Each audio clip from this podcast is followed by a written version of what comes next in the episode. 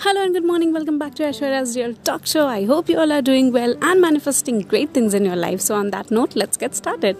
हमारे आसपास तक कुछ ऐसे लोग होते हैं जिनको हमारे वीक पॉइंट्स को ट्रिगर करने की ना बड़ी ख़राब आदत होती है वो हमेशा हमारे वीक पॉइंट्स को ट्रिगर करते हैं अगर उनको पता है कि हमारी कुछ वीकनेसेस हैं तो वो हमेशा उसको टारगेट करने की कोशिश करते हैं तो देखिए हम उनकी आदतों को तो बदल नहीं सकते और उनकी आदतों को बदलना हमारी रिस्पॉन्सिबिलिटी है भी नहीं। तो इससे बेटर है कि हम खुद पे काम करना शुरू करते हैं और आज से ही काम करना शुरू करते हैं। तो सारा खेल तो दिमाग का ही है। अगर हम अपने दिमाग को, अगर हम अपने आप को मेंटली स्ट्रांग बनाते हैं तो सारी चीज़ें सॉर्ट आउट हो जाएँगी। देखिए, हमारे दिमाग में हमारी स्ट्रेंथ्स वीकनेसेस अपॉर्चुनिटीज़ थ्रेट्स सबका एक लिस्ट बना पड़ा है।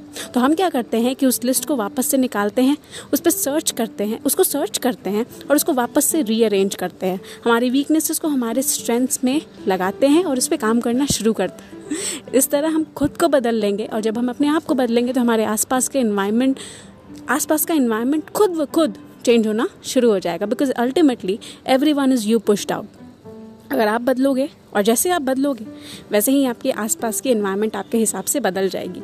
तो आज से दूसरों पे नहीं खुद पे काम करना शुरू करते हैं and that's how will become the highest version of our self तो इसी के साथ मिलते हैं फिर किसी और दिन. तब तक के लिए have a great day because you absolutely deserve it